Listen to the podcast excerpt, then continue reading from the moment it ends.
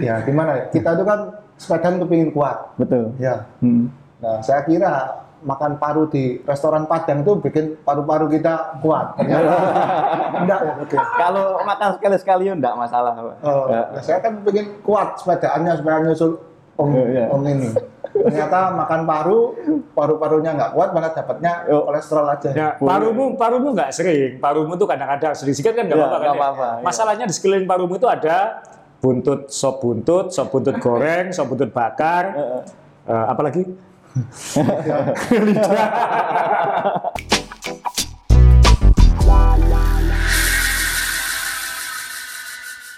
Jumpa lagi dengan saya Om Joni Re dan Mas Asa. Nah, kali ini setelah Nah, kenapa kamu om? Saya mas. Loh, biasa kan enggak? Ya, lanjut, lanjut, lanjut. Setelah beberapa episode kita membahas tulang-tulangan dengan dokter tulang yang membuat ngilu ya. Iya, iya. Ya. Dan juga ada beberapa kontroversi di dunia persepedaan kita karena dokter itu lebih mengutamakan dirinya sendiri untuk menang. Ya. Nah, jadi kali ini kita panggil dokter lain untuk mengklarifikasi karena olahraga sepeda ini banyak cyclist baru, banyak yang juga masih khawatir soal bagaimana bersepeda itu sebetulnya baik enggak untuk jantung.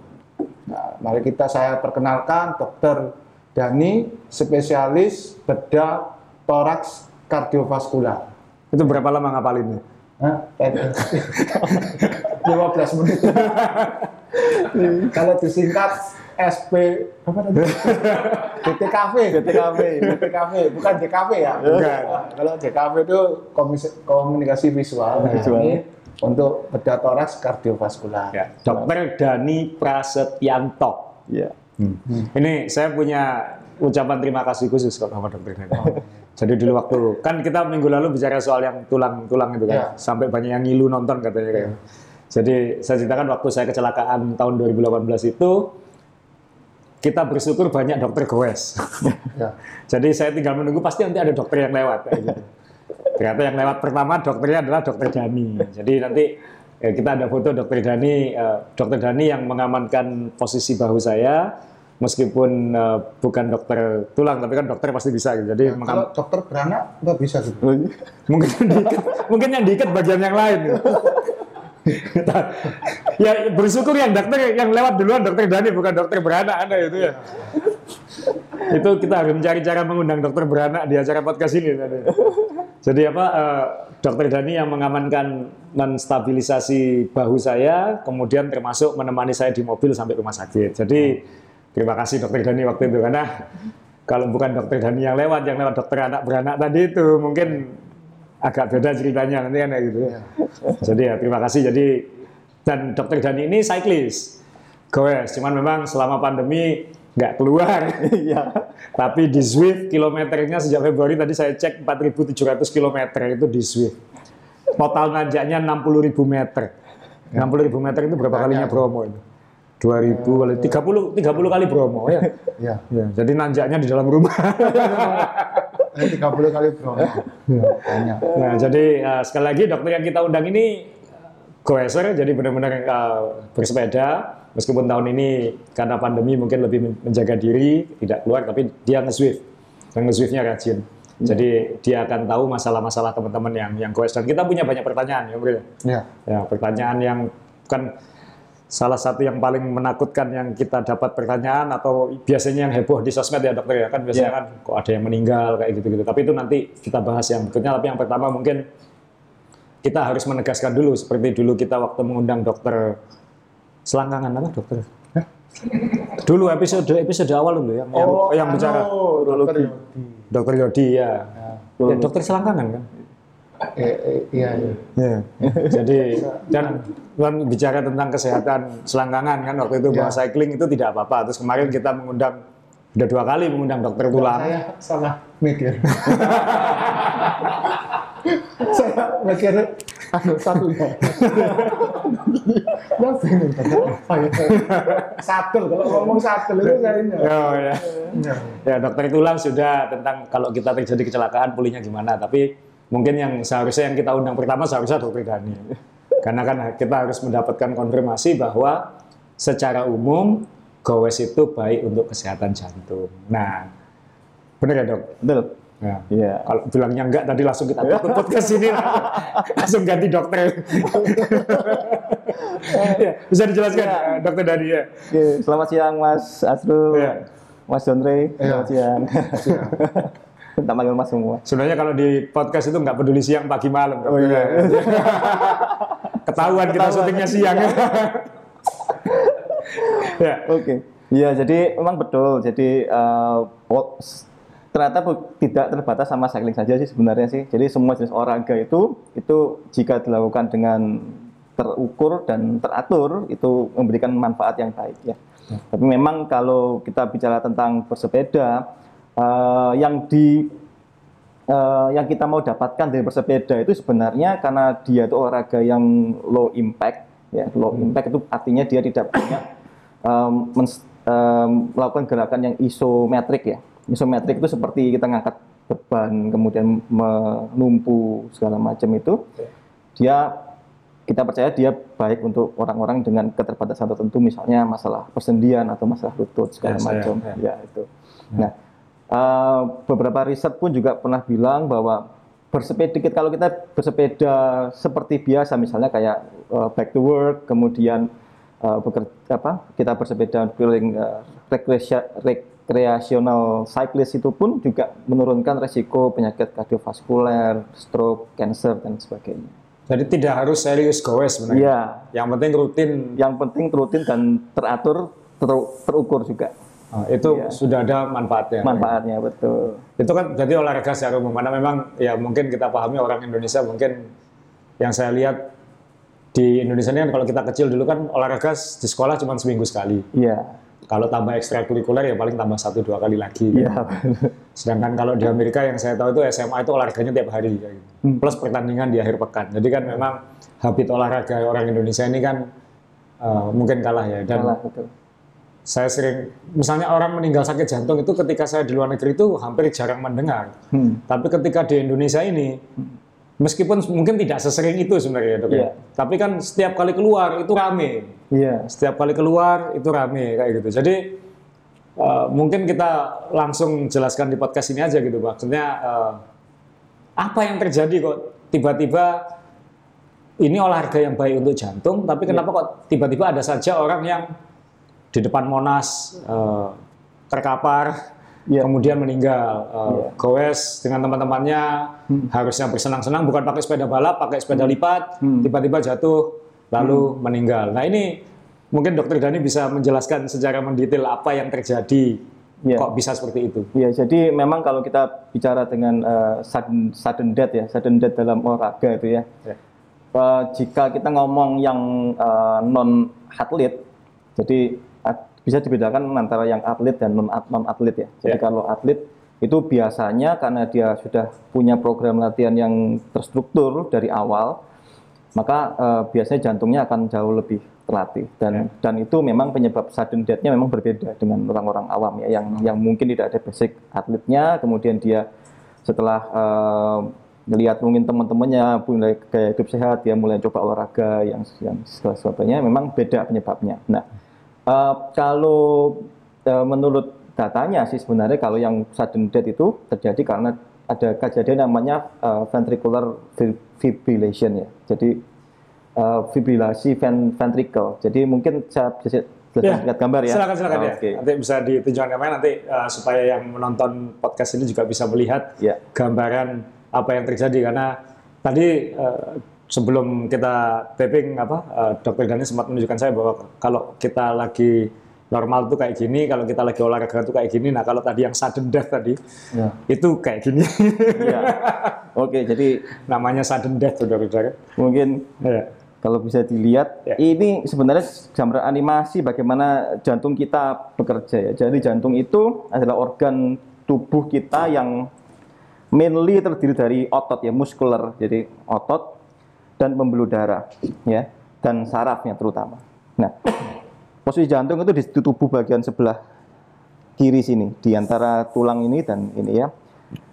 Fungsi jantung ini adalah fungsi kalau gerakan jantung yang normal, jadi gerakannya seperti meremas gini ya. Jadi darah eh, dari bagian ujung jantung ini kita ventricle ini dia meremas darah. Nah, darah yang kita lihat warna merah ini adalah darah yang bersih. Jadi darah yang sudah disaring di eh, mana? Di paru-paru yang kaya oksigen, kemudian dengan dipompa dengan otot ventricle yang tebal ini, dia masuk ke pembuluh darah utama, namanya aorta. Nah, pembuluh darah utama ini dia akan mengalirkan darah keluar dari jantung ke organ-organ yang membutuhkan Eh, otak, ginjal dan sebagainya ya. Sedangkan hasil metabolisme akan dibawa ke jantung juga dengan pembuluh darah balik ini untuk dimurnikan di paru-paru sehingga darahnya akan jadi kayak darah dengan oksigen ya. Nah, ini kerja jantung yang normal ya. Jadi kita lihat bahwa gerakannya sinkron dari atrium, ventricle, atrium, ventricle gitu ya. Yang Atrium itu atrium ini yang tempat darah masuknya ke atas. Oh. ya. Kemudian kita perlu tahu juga di jantung itu juga ada pembuluh darah namanya pembuluh darah koroner. Jadi pembuluh darah yang mem- yang membuat jantung ini bekerja ini adalah pembuluh darah ini. Jadi otot jantung pun dia membutuhkan darah juga untuk bekerja. Nah, dibawa oleh pembuluh-pembuluh dan namanya pembuluh darah koroner seperti gini. Ya. Nah, yang terjadi kalau misalnya jantung ini eh, beker- berhenti berdetak ya. Jadi Itu kalau normal ya. Kan Ya. ketika olahraga kan pasti kerjanya nggak normal kayak gitu. betul. Jadi ada kondisi yang kita bilang namanya eh, ventricular fibrilasi ya. Jadi kalau jantung kita bekerja, kita kasih beban, maka dia akan jantung kita ini secara otomatis dia akan merespon, merespon. Jadi secara fisiologis ya. Jadi dia eh, kalau kita effortnya tinggi, maka dia akan mem- mem- mengkontraksi lebih cepat atau lebih kuat sehingga memenu- memenuhi kebutuhan oksigen dalam tubuh kita. Nah, yang terjadi adalah kalau dia eh, misalnya ada gangguan di otot jantungnya, misalnya ada penyumbatan pembuluh darah koroner atau dan sebagainya ya. Yang terjadi itu adalah darah kalau kita berhenti itu berhenti berdetak jantungnya dia akan berhenti berdetak seperti gini. Nah, kemudian dia juga bisa gerakannya bukan maksimal tapi cuma bergetar-bergetar gini aja, getar-getar ketok. Nah, Jadi bukannya Memompa. memompa, tapi hanya bergetar. bergetar. Nah, vibrate tadi Iya. fungsinya ini. Ah, nah, ini adalah jantung kita kalau kita misalnya eh, beker- olahraga yang itu ya, yang Oh. yang cepat ya, Jadi yang yang 100% ini. ah, Intensitas seperti gini. Nah, yang ditakutkan adalah kalau dia eh, sampai benar-benar melebihi ininya, melebihi eh, Kekuatan. kekuatan jantungnya, maka dia akan terjadi fibrilasi. Jadi setelah effortnya cepat seperti gini, Ya. ya lama-lama dia akan berhenti berdetak. Nah, akan jadi getar Oh. gitu, sehingga darah tidak Tidak. Nah, tidak terpompa keluar jantung. Akibatnya yaitu orangnya pingsan, sinkop kita bilang, sinkop dan sudden death. Nah, se- hal seperti gini itu sebenarnya bisa kita ini ya kalau kita witness ya, kita witness, kita lihat di depan mata kejadian, Kejadian seperti itu. itu jatuh blek jatuh. Kemudian kita lakukan resusitasi CPR itu, itu ada kemungkinan dia bisa balik lagi. Tapi harus cepat gitu ya. Harus cepat. Itu berapa lama kalau? Eh, menurut itunya, menurut eh, guideline-nya 3 sampai 5 menit itu Sudah harus golden period betul. 3 sampai 5 menit. Ya, Jadi, jadi, kalau ada gubrak itu dalam 3 sampai 5 menit sudah harus dicoba.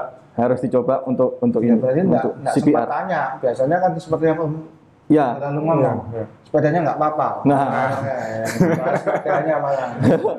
Kalau kalau kita on witness gitu loh. Ya. Jadi kalau kita kelihatan depan mata tiba-tiba kita papasan sama cyclist tiba-tiba dia jatuh, blok jatuh, tiba-tiba jatuh tanpa misalnya kita lihat dia kesenggol apa atau Ya. keserempet apa gitu. Secepat mungkin ya. Cepat mungkin kita kalau memang kita pastikan dia bukan karena traumanya, karena jatuhnya gitu ya, kita bisa lakukan. Jadi ini mungkin CPR. masukan untuk komunitas-komunitas ya dok ya. Maksudnya Iya. mungkin tiap komunitas perlu ada pelatihan Betul. CPR, pelatihan uh, resus, resus, resusitasi. resusitasi ya. Resusitasi, ya. Jadi latihan untuk ya dalam 3-5 menit itu harus bisa. Jadi mungkin Iya. Uh, mungkin pendengar atau yang menonton uh, di YouTube mungkin bisa bicara dengan teman-teman grupnya, teman-teman komunitasnya bahwa bikin pelatihan kan dokter ada di mana-mana, misalnya Betul. undang dokter atau ahli medis yang bisa mengajarkan cara-cara CPR. Iya. Jadi supaya nanti kalau di jalan bisa lebih saling menjaga gitu kan. Kan tidak kita tidak selalu beruntung ada dokter lewat ketika kita kecelakaan Nah, kayak itu gitu. betul. Jadi uh, kalau tidak jadi kan kita harus bisa saling saling menolong kayak gitu. Jangan sampai Iya. kan nanti kayak misalnya ada apa-apa dengan teman kita nanti malah bingung lihat sepedanya dulu. Nah, Orangnya nggak nggak diperhatikan padahal golden periodnya hanya 3 sampai Sampai 5 lima menit. menit. 3 menit itu masa Indomie. iya, jadi Jadi itu itu Cepat sekali. sangat cepat ya. Jadi jadi tiga sampai enam menit itu. Tiga menit ini matiin Strava nututi. Sempat ya. Ya kecuali Garminnya terlempar dicari dulu itu lain ya. Lama. Lama ya. Jadi jadi ga- jadi orangnya dut, Garminnya jalan ya. jadi ya itu mungkin ini masukan buat komunitas lah. Nah, kan kita bilang oke kalau itu terjadi sudden sudden uh, berhenti itu kemudian hanya ada golden period 3 sampai 5 menit ini.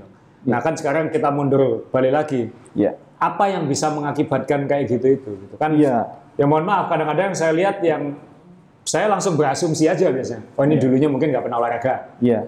Eh, atau kejadian yang pernah kita alami ya, eh, ada salah seorang teman kita itu, saya mungkin pernah cerita di podcast ini, goes dengan cuman berdua dengan teman yang satu lagi, kebut-kebutan, tarik-tarian, Iya. Eh, jatuh, Iya. hilang. Iya. Jadi eh, ketika kita semua eh, ke tempat duka ya, kita dimarahi istrinya. Katanya, kalian tahu nggak kalau Pak ini tuh punya masalah loh, ya kan nggak pernah cerita gitu. Iya. Maksudnya kan, oh mereka kan tidak pernah cerita, dia pernah dengan siapa saja kan kayak gitu. Iya. Eh sorry, maksudnya pernah pernah sakit apa aja? Jantung. Bukan jantung hati. Loh, dengan siapa aja patah hati kan bisa ya? Kayak gitu. Jadi Lain dokternya.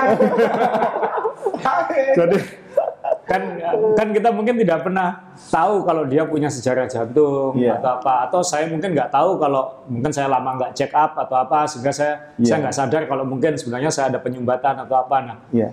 yang paling utama bisa mengakibatkan gini ini apa dan apa saya lalu jelaskan juga mungkin untuk berjaga-jaga supaya tidak sampai ya kita tahu ini gaya hidup lah dok tapi kan Betul. sebelum goes kan kadang-kadang orang nafsu kayak gitu nah ini apa Nah, kalau untuk usia cyclist yang muda ya, memang biasanya nah muda itu berapa muda itu bahwa kalau kita bilang kalau menurut WHO ya muda itu di bawah 65 sih sebenarnya. lo kita masih muda bro Masih muda berarti. Masih muda.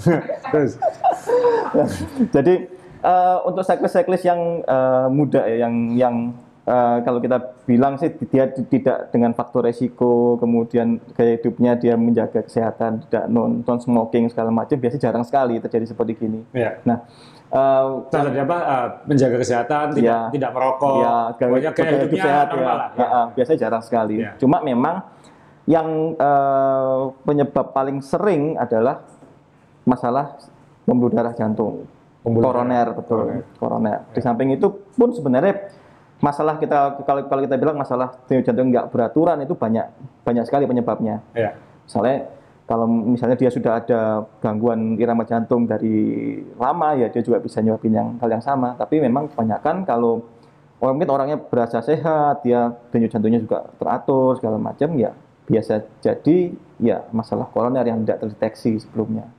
Indi- ya, masalah koroner kan berarti kan dengan kaitan tadi ya rokok habit Betul, makan betul. Eh, saya saya kan termasuk mungkin yang check up kesehatannya lumayan Rutin. rutin, kayak gitu Makannya kenapa? Kenapa? Harus empat kali sehari atau gimana? Supaya Ma- sehat. makannya Ya. Jadi katanya habit makan tuh kurang makan gitu. Ya mungkin yang low kolesterol, low fat segala macam seperti itu. bukan makanan Jadi, Iya. loh, soalnya ya gimana ya? Kita tuh kan sepedaan kepingin kuat. Betul. Ya. Hmm. Nah, saya kira makan paru di restoran Padang itu bikin paru-paru kita kuat. Enggak ya, oke. Kalau makan sekali-sekali ya enggak masalah. Oh, Ya. nah, saya kan pengen kuat sepedaannya supaya nyusul om, Iya, iya. om ini. Ternyata makan paru, paru-parunya nggak kuat, malah dapatnya kolesterol aja. ya parumu parumu nggak sering parumu tuh kadang-kadang sedikit kan nggak Ya, apa-apa kan ya? iya. masalahnya di sekeliling parumu itu ada buntut sop buntut sop buntut goreng sop buntut bakar Eh, apalagi lidah. Jadi sekali duduk itu. Nah, sekarang itu kan sapinya kasihan. Ya. Kalau dia buntutnya diambil, lidahnya buat apa? Kan gitu, ya. Parunya buat apa? Kita harus adil semua itu. Makan buntut, makan lidah, paru. Kalau perlu sak kekil-kekilnya. Makan semua.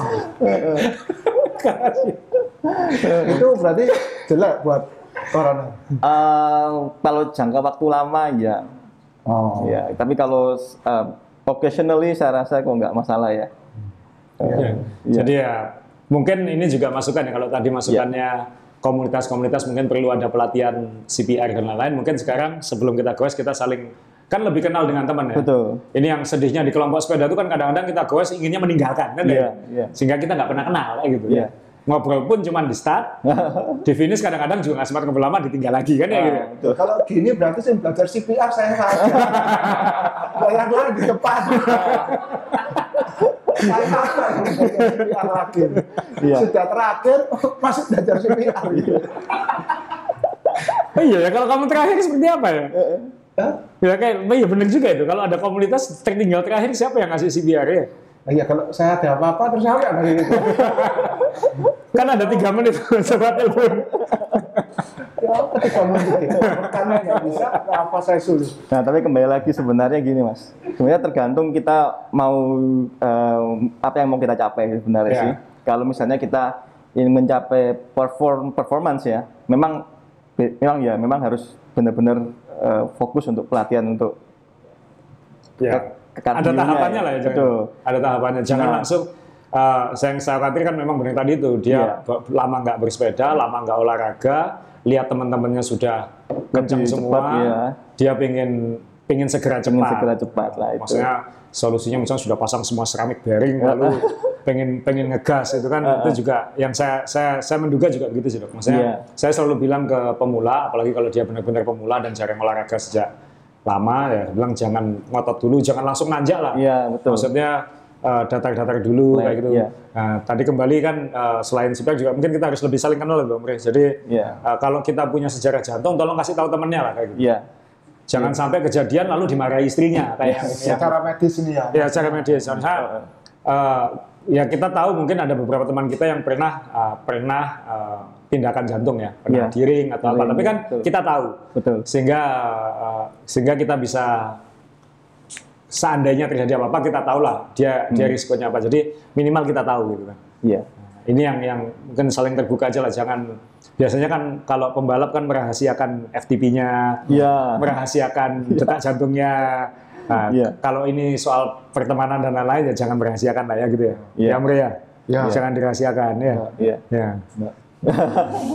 jangan dirahasiakan.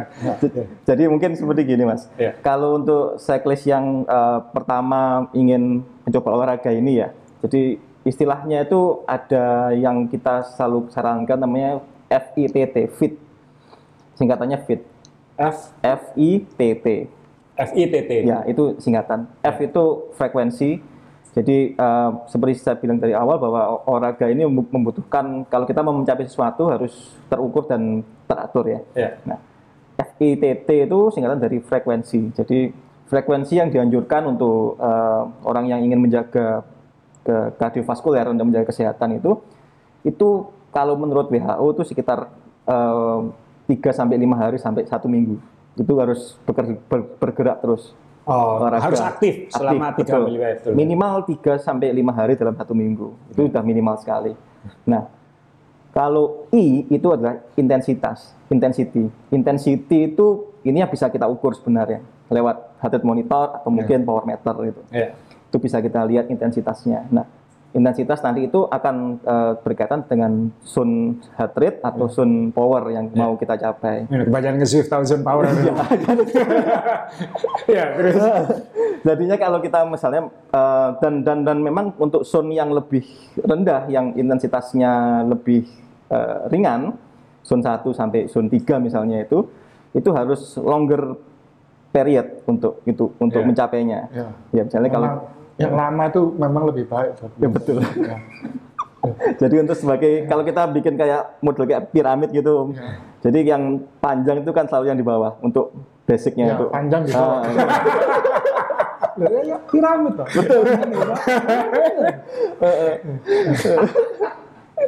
jadi ya, Dokter ini yang ngomong. Fokus dok, fokus dok, fokus dok. Oke, intensity kan dimulai dari zone 1, Zone satu, 2, dua, baru kemudian nanti kalau sudah merasa nyaman, dinaikkan ke Iya. berikutnya kan. Ya, kalau kita bisa power meter itu kan ada yang misalnya zone 5 tuh VO VO max itu kan ya kita Iya. untuk perform gitu segala macam itu bisa. Nah, kemudian T itu adalah time. Time. Ya. Berapa lama kita uh, mau lakukan lakukan ini ya? Idealnya Idealnya minimal 20 menit. Hanya minimal. 20 menit sebenarnya. Minimal. Hanya minimal. Kalau dia persyaratannya kamu bisa 20 menit. Apa itu? 20 menit apa? aktivitas olahraga. salah dokter, salah dokter. Iya. Jadi minimal 20 menit dengan intensitas Intensitas sedang. sedang. Sedang, Sedang. itu 2 3 berarti. Iya, zone 23. Zone 2 Zone 3. 23. Heeh. Itu intensitas sedang. Saya lebih. Zone berapa tapi? Kan dua. Dua. Kemudian yang T yang terakhir itu terakhir. type, type olahraganya apa yang kita pilih. Nah, kalau untuk cycling ini karena dia low impact, high intensity, maka eh, periodnya harus lebih panjang. Kalau kita bandingkan dengan kayak re- renang ya, Ya. renang itu high intensity dan high impact juga sebenarnya karena dia melawan Oh, si air. gaya air ya segala macam itu ya. Dia dia di- bisa bisa dilakukan lebih lebih cepat. Misalnya 30 menit dia sudah bisa mencapai yang zone intensitas yang kita mau gitu. Nah, tapi kalau cyclist dengan intensitas sedang maka dia harus lebih panjang. Yang saya dengar katanya durasinya. cyclist itu sebisa mungkin minimal 45 menit sih. Itu Iya. yang saya yang saya pernah Kalau baca. untuk untuk yang uh, perfu- um, yang flat apa yang kita bilang basic ya, basic Ya. basic untuk base baseline itu ya sekitar 45 menit sampai satu jam sebenarnya. Itu kalau sepedaan. Mm-mm. Yang jadi masalah saya tanya tuh, kalau catur berapa lama? Sampai entek ya.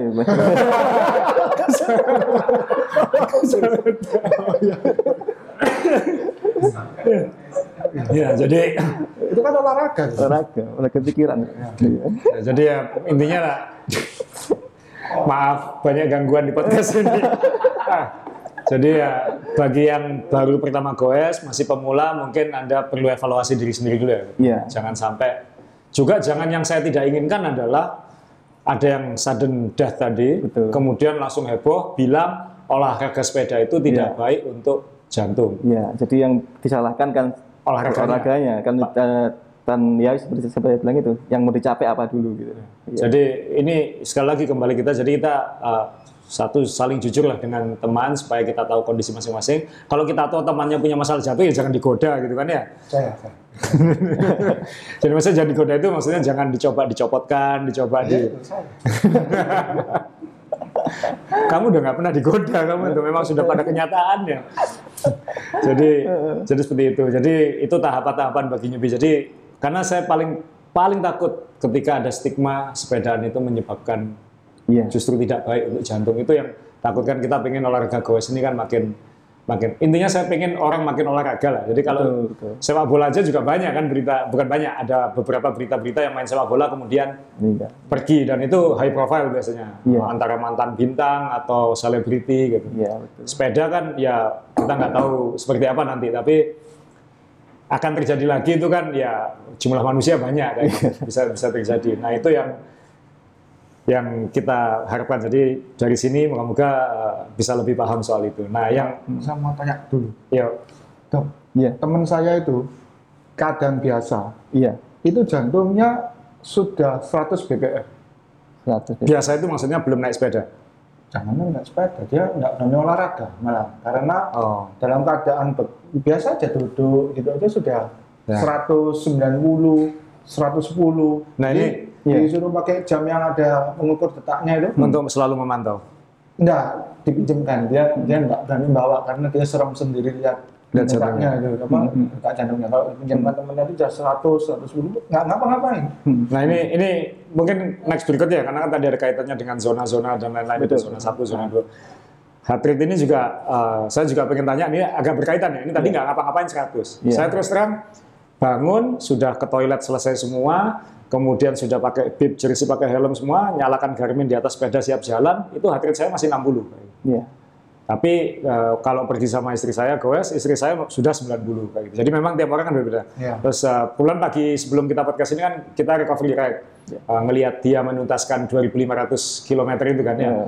Eh, jadi dia menuntaskan kita recovery kayak gitu. Iya. Nah, yang di sebelah saya ini usia ya kita sebut aja si anu lah, eh, bib sobek ya. Ya.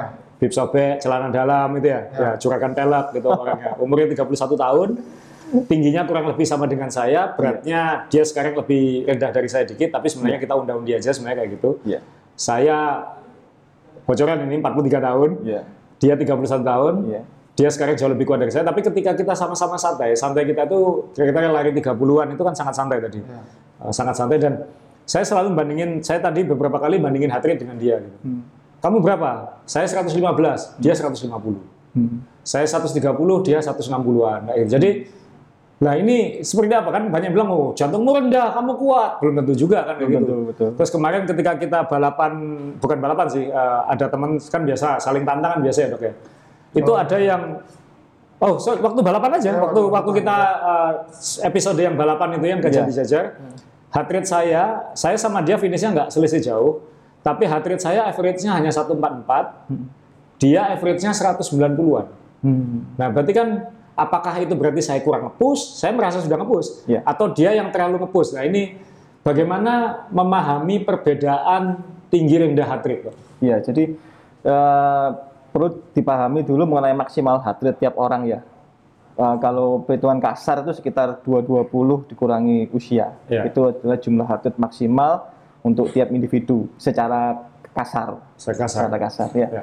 Kalau memang mau di apa eh, yang lebih yang yang lebih eh, detail sebenarnya kita anjurkan untuk pakai treadmill atau dan sebagainya untuk mengukur heart rate. Ya. Nah, eh, kalau memang heart rate ini seperti saya bilang jantung ini akan bekerja sesuai dengan effort kita, sesuai dengan dengan dengan dengan apa yang kita mau. Misalnya kita mau dengan power yang lebih tinggi, maka jantung ini otomatis dia akan ngasih darah lebih banyak sehingga dia gerakannya lebih cepat dan dia heart rate-nya akan jauh lebih tinggi seperti itu. Nah, eh, ada kalanya misalnya pada jadi kontraktilitas jantung itu kalau kita bilang itu namanya cardiac output.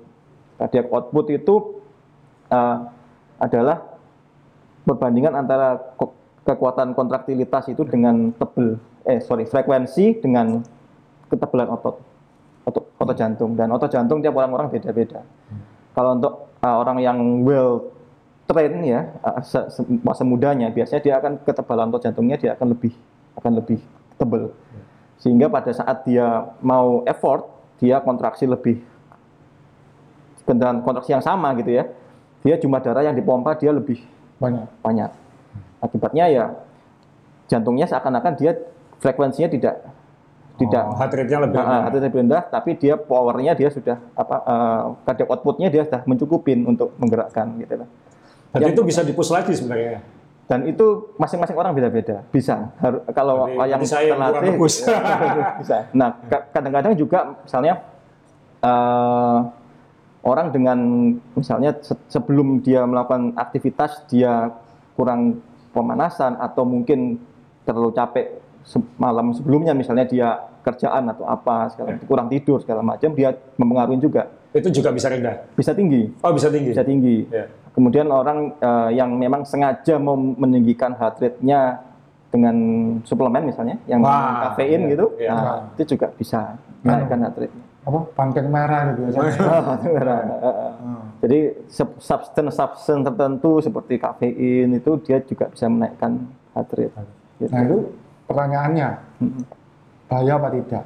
Karena Nah, ini yang apa? Yang suplemen-suplemen? ya sebelumnya kan ada kontrol apa? Ya, di grup kita rame-rame gitu, asik rame. Nggak, pokoknya belum bilang nggak boleh minum batang merah, nggak boleh apa, pokoknya kita kok air putih polosan.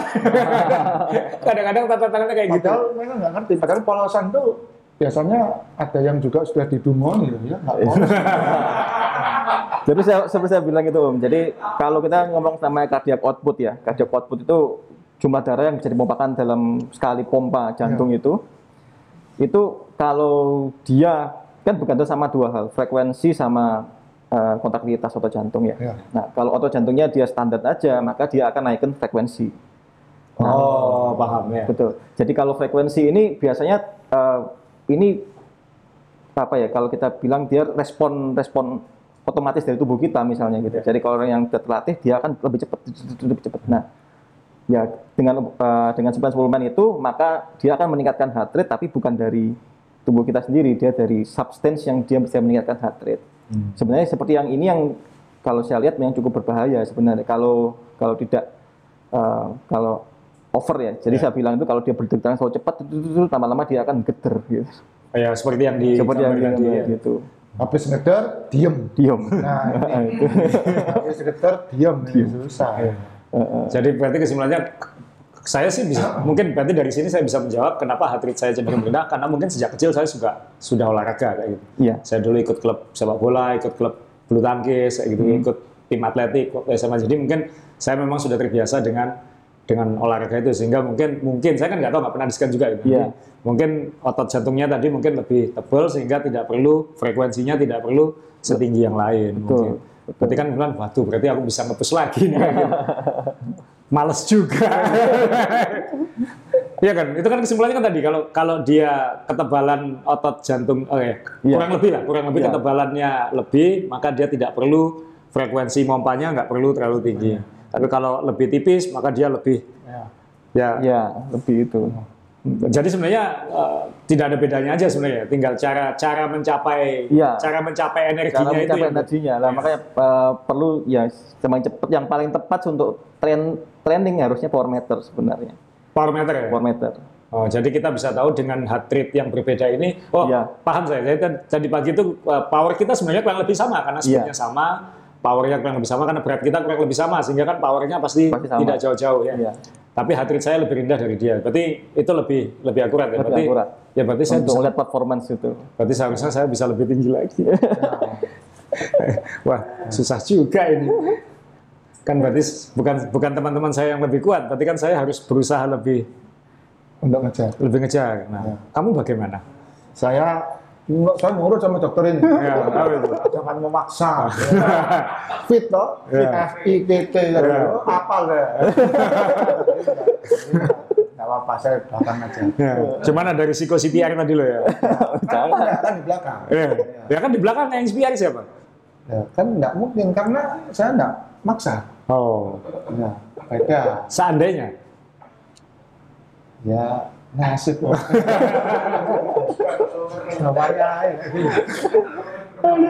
Ini mohon maaf buat pe- penonton setia kita ini dua, dua episode dibuat ngilu terus ini kan ya. kalau yang stadion itu berarti enggak diapa-apain. Apanya? Kalau yang dari awal enggak ngapa-ngapain sudah tinggi gitu. Oh ya, kalau yang seperti itu gimana? Kayak Dia belum Nah, apa-apa sudah kalau kalau dia memang base, jadi baseline-nya sudah tinggi, memang biasanya kita curiga ada sesuatu. tinggi. Waduh. Ah, Jadi misalnya karena dia mungkin tidak, eh, ya memang baseline-nya segitu, jadi itu ada ada sesuatu yang mungkin harus dieksplor lebih lanjut. Nah, misalnya Karena dia, memang anu ya dok, apa terus terang orangnya lucu sih. Lucu itu dalam arti kagetan. Jadi apa aku tuh kagetnya tuh ya karena kagetan dan kita lihatnya jadi lucu. Cuma lucu. ya iya, cuman hmm, temen yang nanti Kamu nyapa dia kaget lewat selesai kamu. eh. Loh, kan juga. Jadi kita kadang-kadang dia duduk gini ada pintu di sebelahnya buka gitu. Dia ngumpat gitu karena kaget. Padahal kita enggak enggak niat ngageti gitu loh. Dan kagetnya itu kan jadi lucu. Tapi ya teman yang lain ngomong, "Loh, ini jantungnya berdebarnya tinggi loh. Kamu jangan ngageti. Bisa berangkat ini. itu kan guyon ya. Iya. Tapi ketika dicek memang 130 140 gitu. Nggak ngapa-ngapain ya, cuma karena kaget gitu. Iya. Nah, ini kan jadi Nah kalau kayak gitu sebaiknya gimana? Sebaiknya jadi gini, jadi eh, untuk device yang kita pakai ya untuk melihat denyut jantung ya, yang Iya.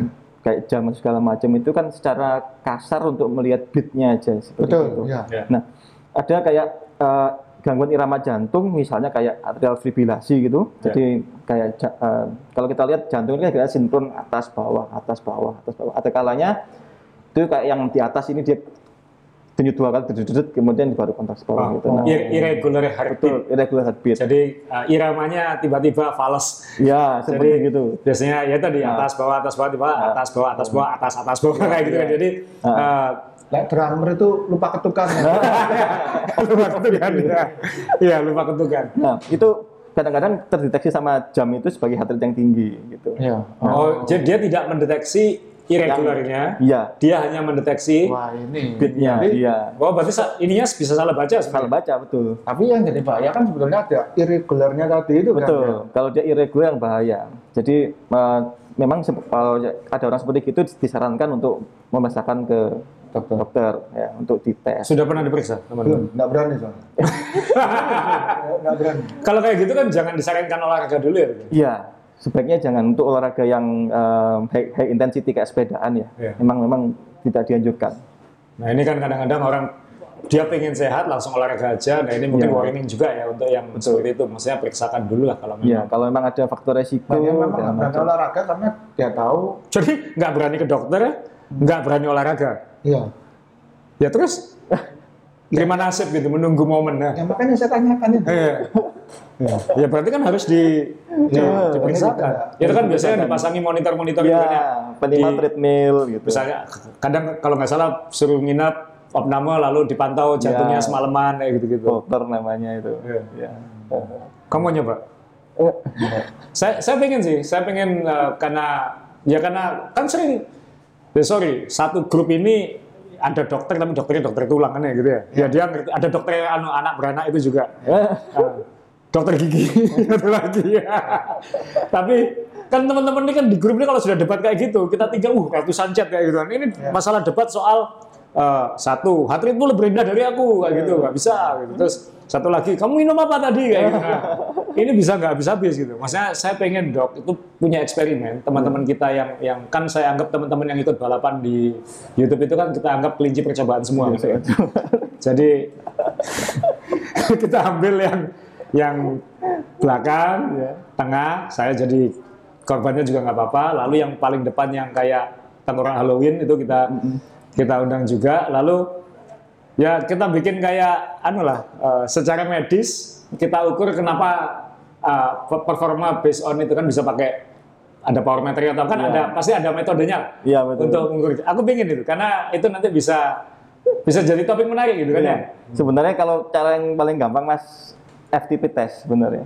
Su- rata-rata sudah, tapi Nah, kan itu. ada yang ngaku, ada yang enggak kayak gitu ya. Nah, FTP test itu sebenarnya Ini enggak, kalau saya bukan nggak malu ngaku. Loh. Kalau yang lain itu kan nggak mau ngaku karena ketahuan FTP-nya. FTP. Saya ya mau ngomong tuh sungkan karena kan kecil.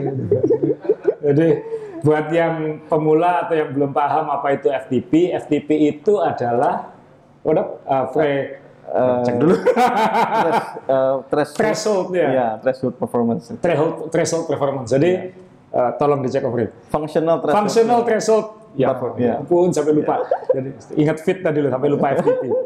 itu file transfer protokol lain. Power, functional threshold power. Apa?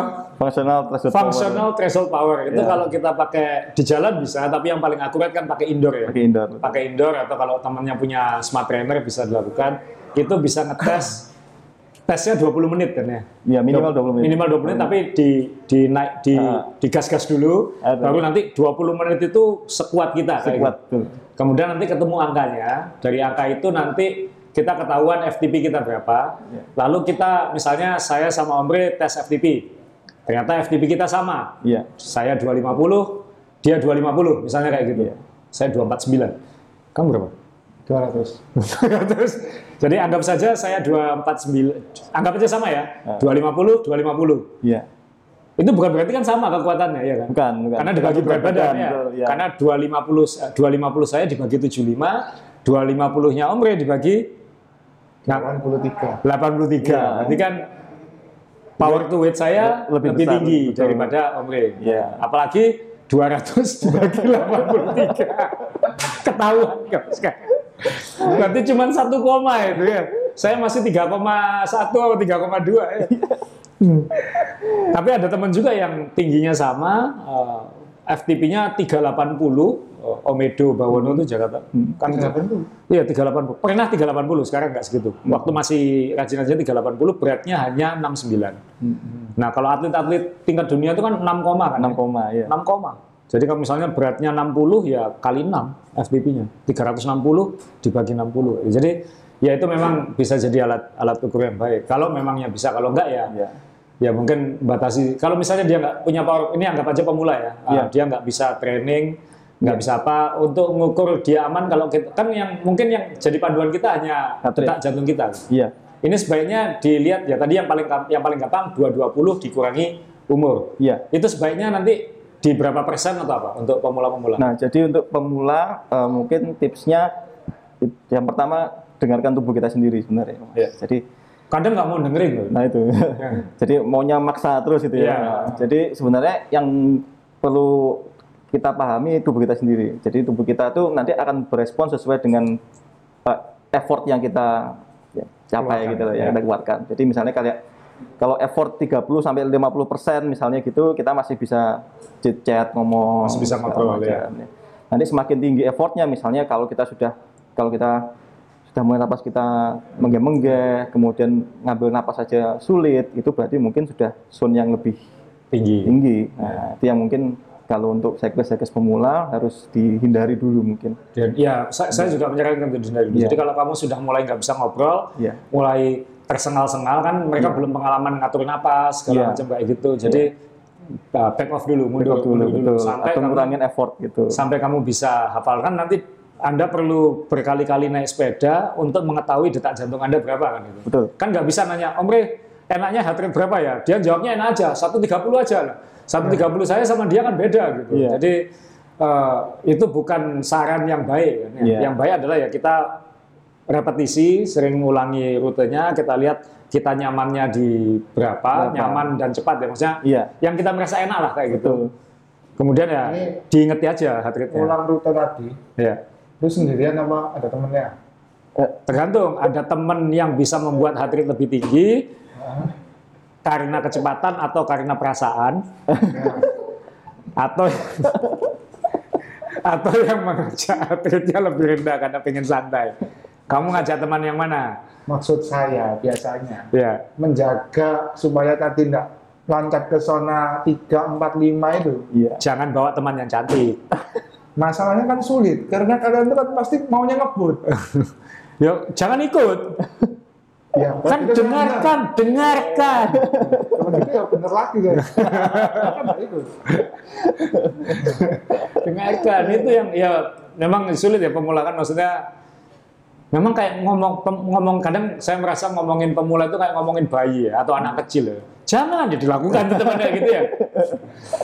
Mungkin yang paling aman adalah pegang aja kalau berani ya kayak gitu ya. Apa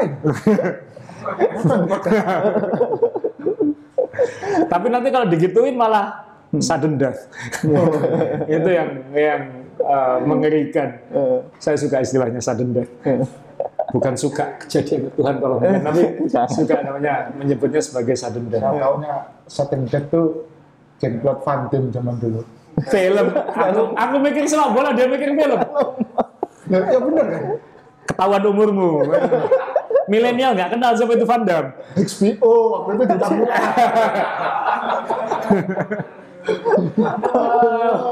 ketahuan umur Ya. oke jadi ya eh, terima kasih dokter Dani ya maksudnya ini moga-moga bisa bisa menjawab banyak banyak pertanyaan banyak mungkin kita bisa bahas lebih dalam tema-tema khusus kayak gitu Iya. Eh, mungkin dokter Dani ada yang pengen disampaikan lagi yang yang saya mungkin nggak tahu karena belum pernah mengalami anda kan pernah membelah banyak Iya. Kita kan nggak kita pernah beleh orang Jawa bilang beleh tapi belehnya kan beleh ninggal gitu bukan bukan belah kayak gitu nah pengalaman anda gitu apa yang disampaikan tadi selain yang sudah kita bicarakan ini Iya, jadi pengalamannya mungkin sering dilupakan untuk eh, untuk teman-teman yang eh, ingin mulai sepedaan ya. Jadi eh, olahraga yang baik itu selalu ada pemanasan, mindset sama recovery. Jadi eh, jangan misalnya kita mungkin telat bangun gitu ya, tiba-tiba Oh, langsung ngebut. Nah itu juga membahayakan sebenarnya. Pemanasan untuk jantung itu yang baik. Pemanasan seperti itu biasanya yang kita sarankan untuk latihan untuk pemula itu interval biasanya, Mas. Oh, anu, interval. Interval. Ya, Iya, jadi interval. pelan gas. Iya. Pelan gas ya. Iya.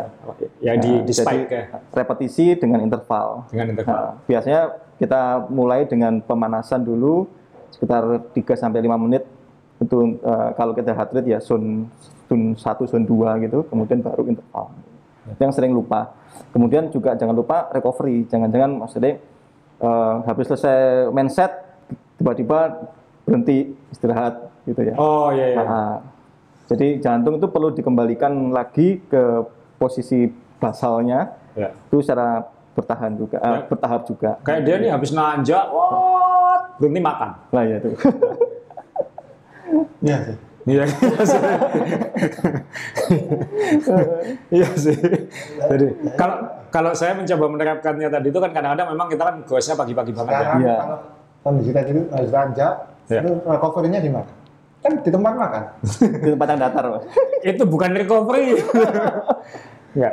Nggak ada, nggak ada tempatnya. Sebelum ngomong recovery, saya biasa kan eh, eh, kan kita ini goesnya pagi. Goes pagi itu kan kadang-kadang ya bagaimana ya kita kadang-kadang bangunnya mepet. Iya. eh, lalu waduh udah hampir terlambat ketemu teman-teman jam 5 misalnya. Iya. Eh, saya biasanya kan kebetulan dari rumah saya ke tempat kumpul nggak terlalu jauh, kira-kira 4 kilo. Jadi eh, sa- s- menuju ke sana 4 kilo itu saya biasanya sangat high cadence Iya. untuk ngelemesin kaki. Iya. Low power, Low power. high cadence. High Jadi powernya sangat rendah, tapi eh, cadence-nya sangat tinggi. Itu untuk untuk manasin badan jadi lebih hangat juga sih, lebih enak kayak gitu. Iya, betul. Terus yang dimaksud interval yang saya lakukan ya misalnya 100 rpm, kemudian 110 sebentar, lalu 100 rpm, 110 sebentar kayak gitu. Jadi Iya. itu yang saya lakukan kalau menuju ke tempat start. Kamu kan nggak lihat gitu. Ya, enggak. Kamu kan nggak maunya kejar kan ya gitu. Ya, pokoknya sampai. Pokoknya sampai. Tapi itu saya lakukan, itu saya lakukan. Eh, dan kalau pendinginan mungkin yang kita memang semua mungkin lemah di pendinginan ya. Ya. Karena kan begitu sampai antara langsung fokus mengumpat teman atau Ya. langsung makan kan kayak gitu. Kadang-kadang kalau kita datangnya bukan yang pertama kan makanannya sudah siap kadang-kadang kayak gitu. Nah, Apalagi dia, dia datang sudah siap semua di meja. Semua. ini judul strafanya aja kan Apa itu? biasanya sampai ada bahas recovery-nya juga. Iya. Recovery is bullshit. Gitu. Oh iya. iya. Ya sampai ada teman-teman yang ngomel katanya recovery tapi kok malah gas-gasan kayak gitu. Jadi saya saya sih biasanya ya muter-muter dulu tuh ya. Maksudnya begitu finish ditanjakan jangan langsung berhenti. Coba muter-muter dulu di parkiran atau di Iya. tempat yang agak lapang nurunin jantungnya Iya, pelan-pelan heartbeat-nya itu kan. Jangan langsung wah ditaruh sepedanya lalu diam. Ya, itu jantungnya kan langsung Ya, langsung bisa sinkop takutnya gitu. sebenarnya. ya, itu sudden death nanti. Sebenarnya yang bagus itu Mas contohnya tuh itu legenda seba, eh, legenda cyclist itu. Yang pernah masuk podcast itu, Mas. Kohai. Oh, Kohai. Ya, itu bagus Nah, itu. Yang umur 7. Bagusnya di mana tuh? Karena, Karena dia, kan- menghancurkan kita semua. Bagusnya di mana?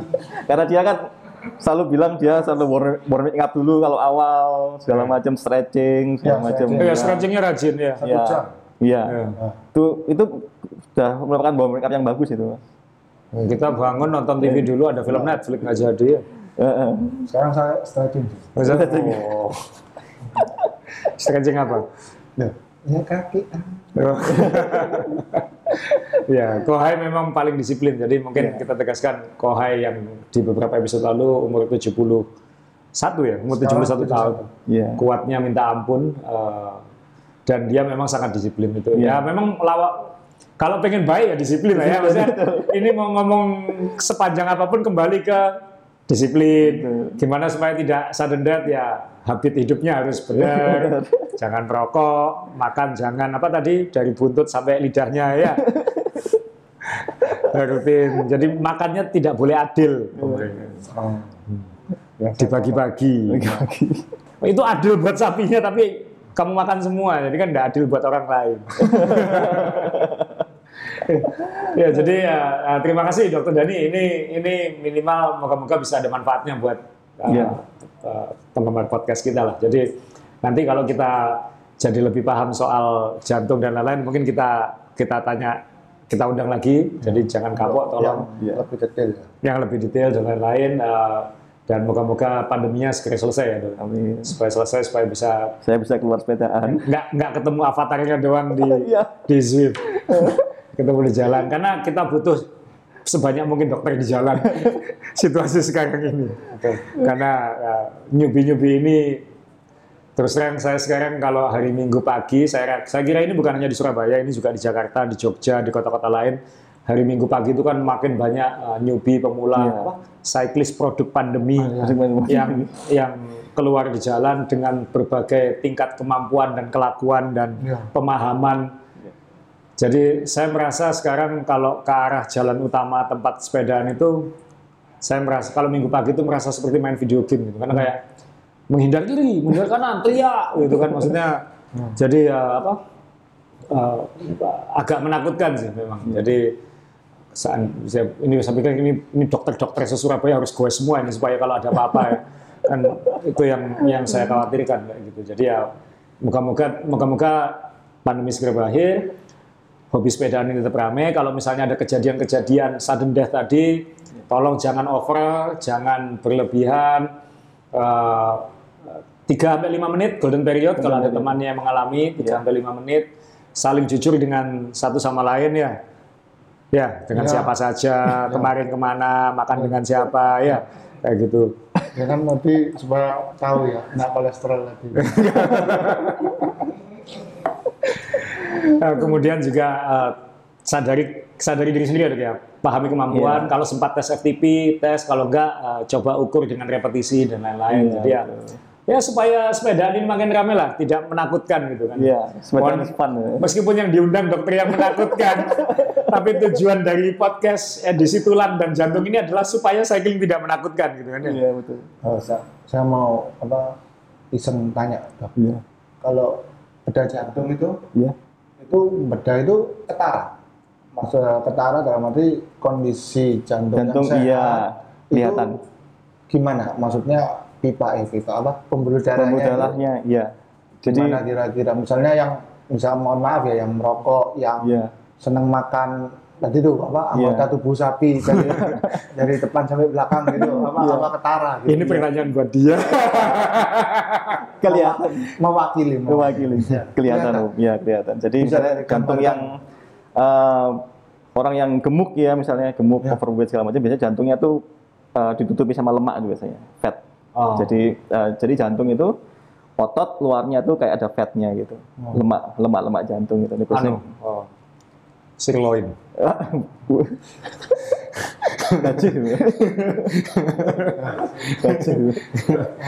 Nah, jadi kalau orang yang eh, gemuk, kemudian biasanya tuh eh, jantungnya tuh full full fat gitu, lemak full. itu mengganggu kerjanya juga Iya, jadi eh, dan fat itu bukan cuma di permukaan luar jantung aja, tapi di dalam ototnya Oh, pun juga ada, juga ada. juga ada beberapa fat gitu. Nah, kemudian pembuluh darah koroner orang yang eh, sehat dengan orang yang tidak sehat itu kelihatan jelas bahwa eh, kayak kalau kita raba di luar tuh kalau pembuluh darah itu kayak pipa karet gitu loh, Om. Ya. Jadi kenyal, Ya. kenyal gitu. Itu yang sehat. Yang sehat Kalau yang nggak sehat, kalau nggak sehat atos ya apa eh, Keras. ya kayak ada deposit fatnya apa eh, kalsiumnya di dalamnya jadi keras kayak kita raba gitu itu karena makanan tadi itu iya karena kan ada penumpukan di dalamnya. ya? betul karena kerusakan s- kerusakan dari pembuluh darahnya karena apa eh, ya kolesterol kemudian eh, something like that seperti Itu kalau kabel shifter dia sudah nggak mau narik tuh. Eh, eh, sudah banyak ya betul ada